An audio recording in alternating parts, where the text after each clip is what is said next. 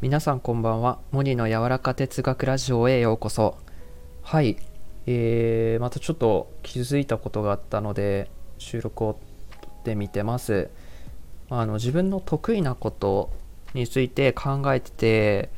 あのー、まあ、なんかね、もっと人を喜ばせること、どういうことが僕できるかなっていうのをまた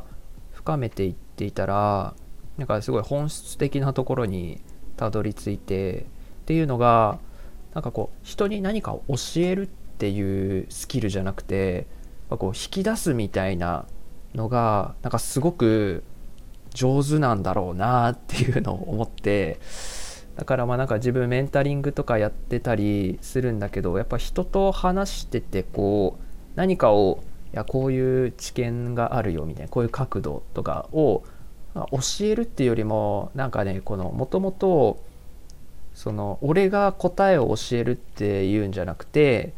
その人の中にもなんかそういう答えみたいなものがあってそれをこう引き出すみたいな取り出すみたいなそういうなんかそれがなんかね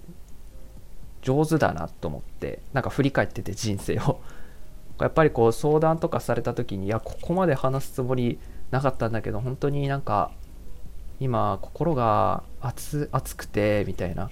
あのここまで喋ったの君が初めてみたいな。こと言われたりとかなんか気づきあ分かったなるほどみたいな。なんか僕は教えてないんだけど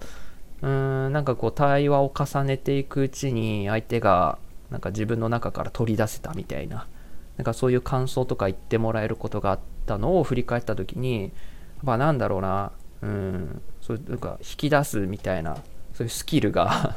自然とこう身についててっていうのが、まあ、僕自身もすごく自分に向き合うことばかりしていて自分のこのまだ雲のように漂ってる心の中でのさ思いとかあ考えとかアイディアみたいなのさ何とか言い捉えたいみたいなさことをよく言うんですけど言語化したいとかこうギュッとこうあのパズルのピースを揃えるような形で何とかこう整えたいみたいなギュッとしたいみたいな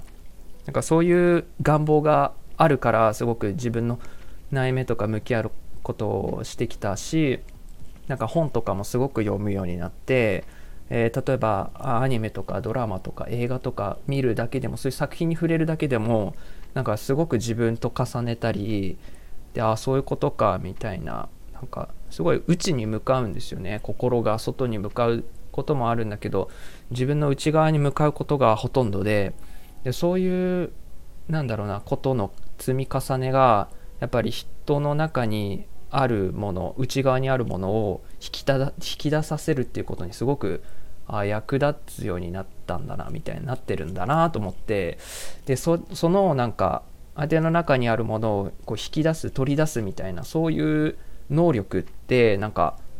すごい自分の得意なことだしこのスキルをなんかもっと応用したら、まあ、メンタリングもそうだけどなんかもっといろいろできそうだなみたいな。例えば、まあ、ちょっと考えたのがそのなんだろうな。その人あなただけのこの,、S、あのなんだ SNS 発信のこうやり方を見つけるみたいな。やっぱり好きなことってあの発信していったらもっと好きになるんですよ自分が。うん、しなんか共有すると喜ばれるしで自分の願ってるつながりたい人ともつながっていけると思ってやっぱりこの時代オンラインっていうそのインターネットを使わない手はないので自分からそういう発信者にもなるっていうことはすごく僕おすすめしていてっていうことでそのあなただけのこの SNS 発信のやり方を見つけるみたいななんかこういうものって結構なんだろうなどうかな喜ばれるかなと思ってまあ、需要あるかとか、まあ、そういうのもあると思うんですけど、まあ、それはもう自分なりに最初はこういうのやってみたいと思ってやっていくっていうのは大事だと思ってて。で、まあ、何でもそうだと思うんですけど自分なりにこう最初やってみてで求められる形みたいなのが後々出てきてでそこをなんかこうすり合わせてミドルウェイをいくみたいなこうやり方にしていきたいと思ってるので、まあ、まず自分が思うことをあやっていこうとも思ったしなんかこれがすごくあの気づけたのが大きかったですね。僕はこの引き出させるのがナチュラルにできるんだなみたいな。自然とこう力使わずにあできていたことだみたいな思ったのでちょっと 喋ってみました。はい、えー最後までお聞きいただきありがとうございました。それでは皆さんいい夜を。